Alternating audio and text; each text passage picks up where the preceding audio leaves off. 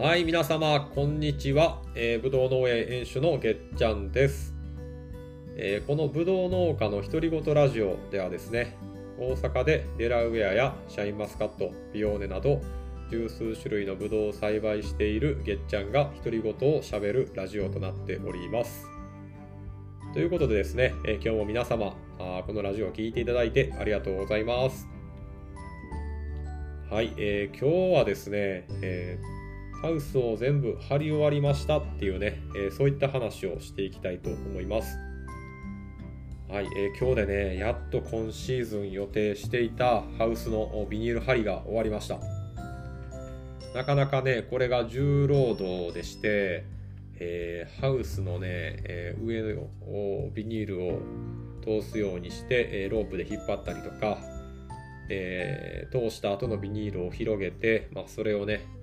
えー針金で留めたりとかね、まあ、そういったことをしてるんですけれどもちょっとこれはね、えー言葉では説明しづらいんですけどね。まあでもまあ想像してもらうと分かるかなと思うんですけれども、まあ、ブドウのハウスってねなんかこう頭の中にイメージしていただいて、えーそこにね、えービニールを全部貼っていくわけなんですよね。うん。なかなかねこれが労力がかかるんですよ。で、まあ、うちの場合は年末にしめ縄作りの副業みたいなのをやってるんでそれに取り掛かれるのが年明けからなんですよね。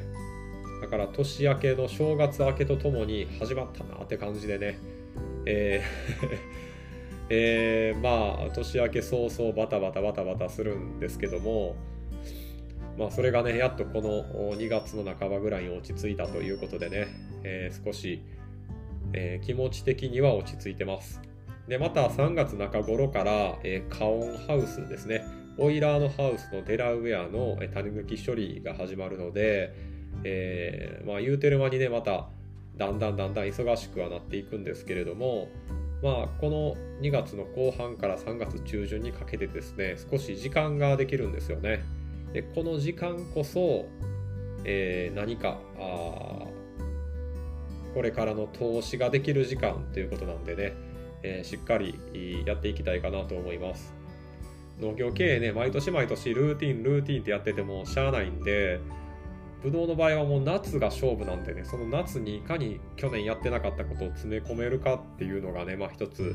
大きなポイントやと思うんですよね、まあ、そこのところを、えー今年はですね、まあ、いろんな挑戦を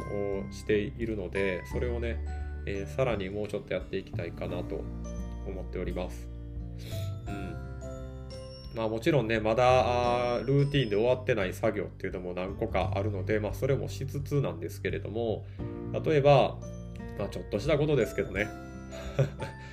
あの手動の巻き上げ機をつけたりとか、これまで歩けなかったところに土のをね、何十本置い置いて歩きやすくしたりとか、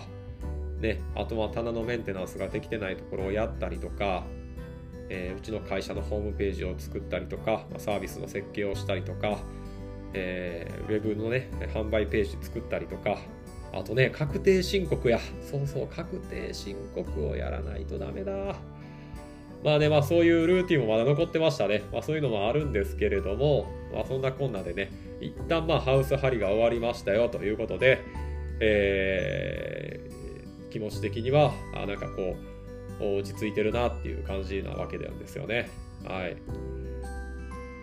ということでですね、ま今日はちょっと短めですけれども、まあ、これでぶどう農家の独り言ラジオ一旦終わりたいかなと思います。はい。まあ、これからもね、頑張って配信をしていきますので、ぜひともね、チャンネル登録やフォローよろしくお願いいたします。じゃあな